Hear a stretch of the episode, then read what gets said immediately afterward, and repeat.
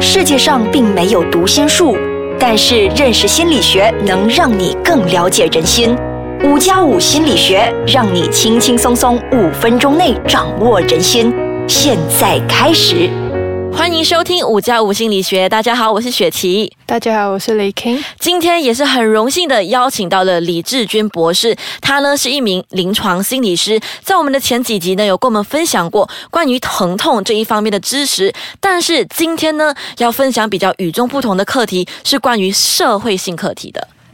那早前呢，发生了一件这样的事情，就是一个呃巴士司机不小心撞倒了一位呃摩托车的骑士，巴士司机就载着整个巴士的乘客呢就逃之夭夭，可是呢就被后面追赶上来的一群摩托车骑士的同伴追上去了，然后就施予了这个死刑，要惩罚啊这个巴士司机。那今天我就想。算来针对这个课题给予评语，到底啊，我们应不应该去对这位巴士司机去施予这个私刑？好，谢谢雷 king，你今天提了一个非常有趣的问题。那以最简单的方式来回答呢，那就是不应该啊，因为我们法律存在有理由的嘛。那如果每个人都可以把这个啊 law takes on their own hand，就是每个人都可以施予私刑的话，那我们也没有必要有法律了。嗯。可是我觉得这个课题呢，嗯，我们可以更加深入的探讨一点。并不是只是在于说到底这个东西是对或者不对这么简单，因为在心理学的角度呢，其实这个现象它有更加深层的意义在那边，而这个呢就跟我们心理学里面的一门叫做社会心理学有关系的。在社会心理学里面呢，我们有提倡一个观点，就是说呢，人的这个个人意识跟个人的身份呢，其实是一个非常啊虚无缥缈的东西。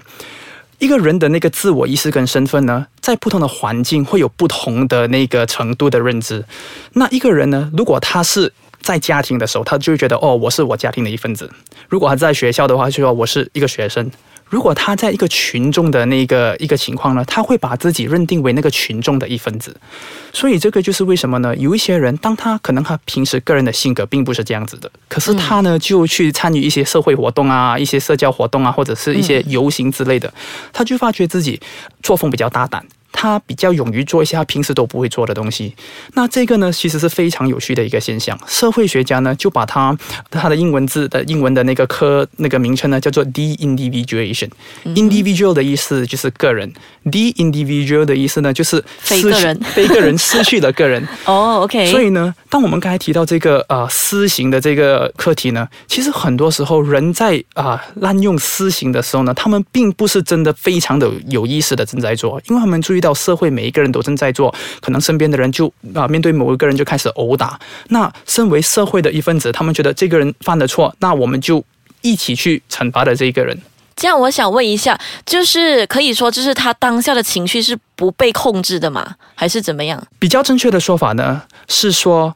他被环境所控制啊，他当时是没有完全不是完全有意识的去执行他东西。那因为怎么说控制呢？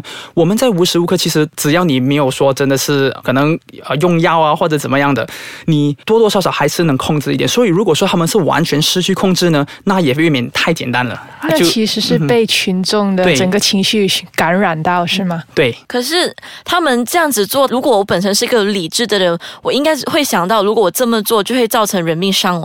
那么就可能会停止我去做这件事情。可是为什么有些事情还是会发生呢？就是他们一样，即使那个人是理智的，像你说的，他平时不是这样，可是最终他还是做了。这问的原因又是什么呢？所以你刚才就提到了一个非常有趣的一点。你刚才说吗？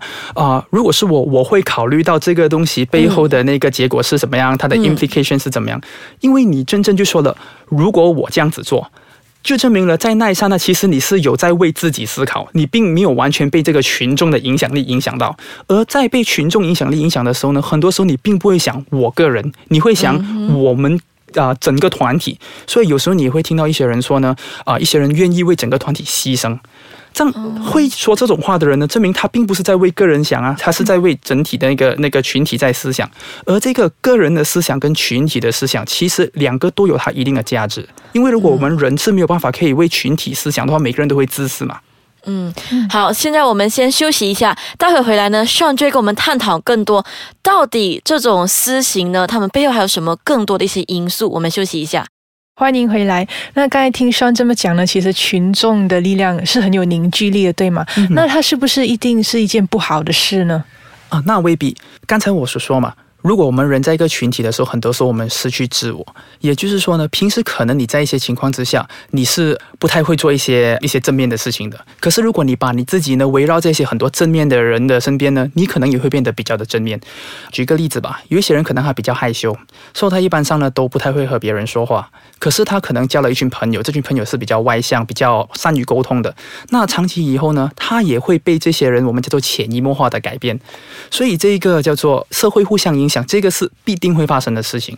那么我想问，如果他是受好的影响，那么也是不是能说他也很容易受坏的影响？就是受影响的人那个种类是有的区分的吗？那基本上呢，我们会受什么影响？其实跟我们个人的价值观有关系。啊，一般上呢，我们会比较容易受那些我们认同的人啊所影响。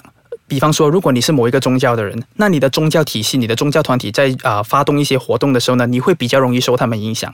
相对的，如果是你非常不同意某一个理念的，而那一个团体呢发起一些活动，你会自然而然说：“哦，这不是我的。”刚才啊，雷肯有提到说这个团体的力量呢，啊，会不会有好的一些例子？我可以给一个例子哦。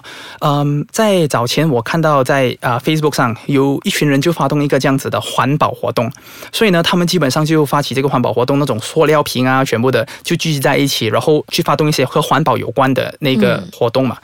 很多时候，他们开始这些活动的时候呢，就是一群朋友几个人开始，然后这个这样的行为就慢慢慢慢的呃吸引更加多的人，然后整个社区就受影响了。那这个就是一个很好的正面例子了。